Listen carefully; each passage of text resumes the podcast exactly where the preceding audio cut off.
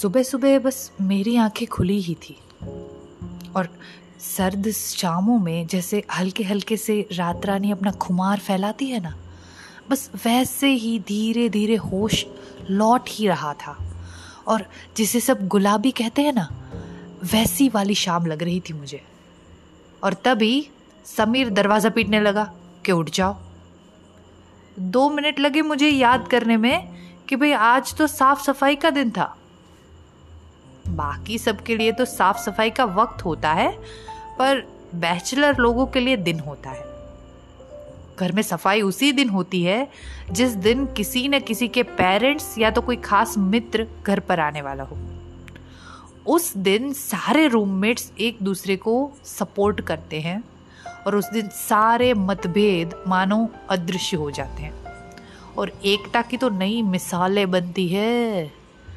हाँ तो आज समीर की माता जी आ रही थी। तो घर को चमकदार करना तो बनता है ना? ऐसा ही सोचा होगा समीर ने। तभी दरवाज़ा पीट रहा है।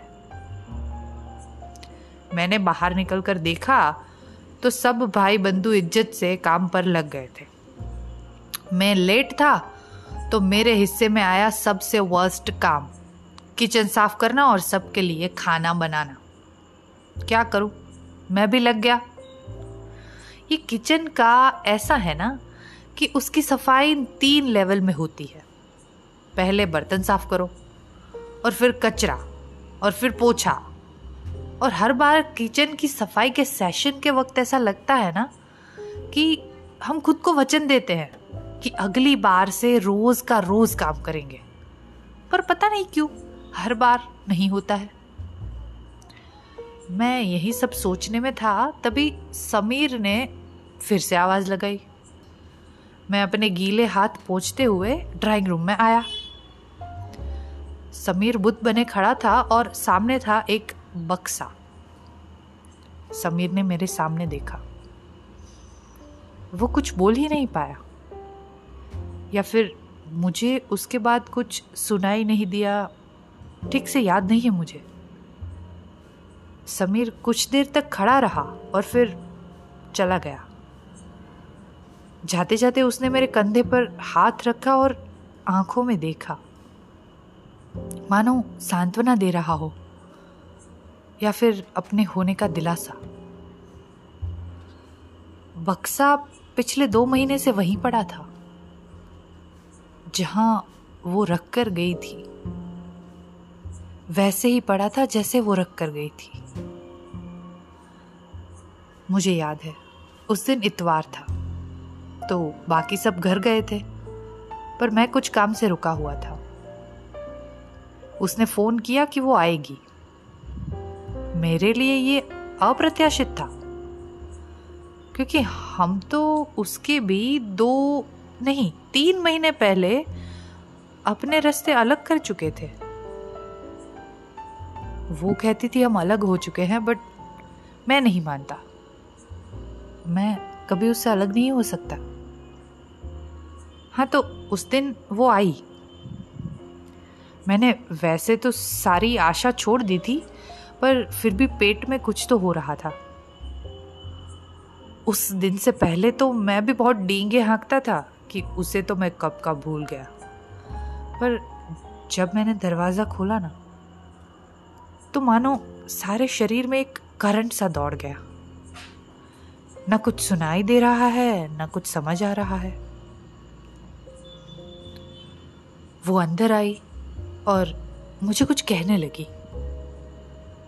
तब मुझे ध्यान पड़ा कि उसके हाथ में एक बक्सा था। शायद उसने मेरी आँखों में सवाल देख लिया होगा तो बताने लगी कि वो तो शिफ्ट हो रही है, कनाडा। तो आखिरी बार मिलने आई है। और इस बक्से में वो सारी चीज़ें हैं जो मैंने उसे दी थी, जब हम साथ थे। ये सुनने के बाद तो मैं और सुन हो गया। काफ़ी वक्त तक मेरे बोलने का इंतज़ार करने के बाद वो मुझे गले लगी।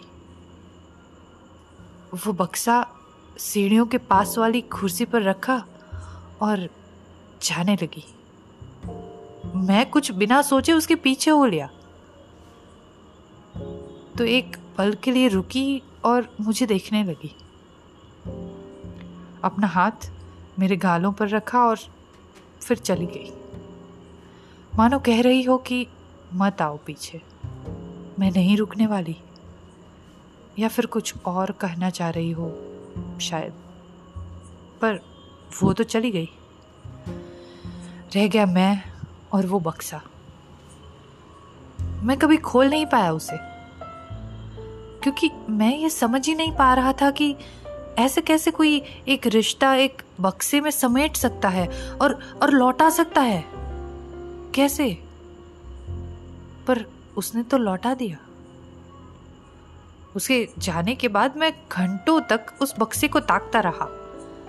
जैसे मैं अभी ताक रहा हूँ, इस वक्त। न मुझे तब समझ आया था और न आज समझ आ रहा है कि कैसे और कहाँ जगह बनाऊँ इस बक्से में भरी चीज़ों की और मेरी भावनाओं की।